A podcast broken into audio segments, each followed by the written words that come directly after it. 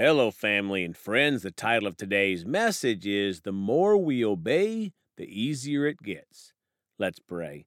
Father, we come ready today to receive from you through your precious word, Father. Show us who you are, Father, and help us to be more like you, to be conformed to your image, Father. Thank you for your goodness. Thank you for your mercy. And we choose to live a life that glorifies you. In Jesus' name, amen. Well, folks are going to talk today about this topic. The more we obey, the easier it gets. You know, I found out in my Christian walk that the more I obey, the easier it is to follow God and live my life. As we yield to our born again spirit man and put our flesh down, we are empowered to get stronger and bolder. For example, when we discipline ourselves to attend church every week, it gets easier as your flesh knows that you are going to do it. Then I started attending a second church service on Wednesday nights. That got easier and easier, and now it is just a good habit that I plan on doing each week. There are so many things that have gotten easier as I've obeyed God. Take, for example, walking in love. The more we love God, the more we love people. And the more we love God, we want to stay in our love walk and then there is purity. The more we say no to sin in an area, the easier it is to continue to say no to sin as you realize that even the lesser sins give place to the devil. It's like the old saying if you let the devil ride in the trunk of your car, like minor disobediences to God, before you know it, the devil is in the back seat, riding, then the passenger seat in the front, and then eventually the devil is driving the car. Let's keep encouraging one another to avoid minor disobediences which develop into larger disobediences. And remember that disobedience is simply sin. Recently, when I committed to the Lord to witness to at least one person each day, I've gotten better and better each day. Recently, I've been witnessing to a couple of people on most days. The more I obeyed in witnessing each day, the easier it has become. And the more we serve God, then the more we want to do for God, and then the more we want to serve God, and the cycle continues. Another reason that the more we obey, the easier it gets is close fellowship with God produces the greatest blessings. And part of that is that the closer we are to God, the better we hear his still small voice and we walk closer and closer to his divine will for our lives. Let's start today in Exodus 19:5 in the Amplified Bible. Now therefore, if you will in fact obey my voice and keep my covenant agreement, then you shall be my own special possession and treasure from among all peoples of the world, for all the earth is mine. Folks, notice this scripture says, if if we will obey God's voice and keep his covenant agreement, his holy Bible, then we will be a special possession of God. Remember Mark 16 God is looking for followers that will work with him.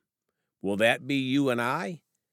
Now, Exodus 19:5 in the easy to read Bible. So now I tell you to obey my commands and keep my agreement so if you do this, you will be my own special people. The whole world belongs to me, but I am choosing you to be my own special people. My friends, anybody out there want to be one of God's special people? Of course, He loves us all, but we gain respect when we obey Him and follow Him. The closer our relationship becomes with God, which includes obedience, the easier our Christian walk becomes. In my commitment to witness to at least one person per day about Jesus, I have not run into one single negative person, not a single one that has gotten mad about me talking to them. You know, part of that is that I'm doing my best to let the love of God inside of me come out when I talk to folks. And the closer our walk is with God, the easier it is for God's love to come out of us. Deuteronomy 11:1 in the Amplified, reward of obedience. Therefore, you shall love the Lord your God and always keep his charge, his statutes, his precepts, and his commandments. It is your obligation to him. Folks, as you know, our Father is not a dictator.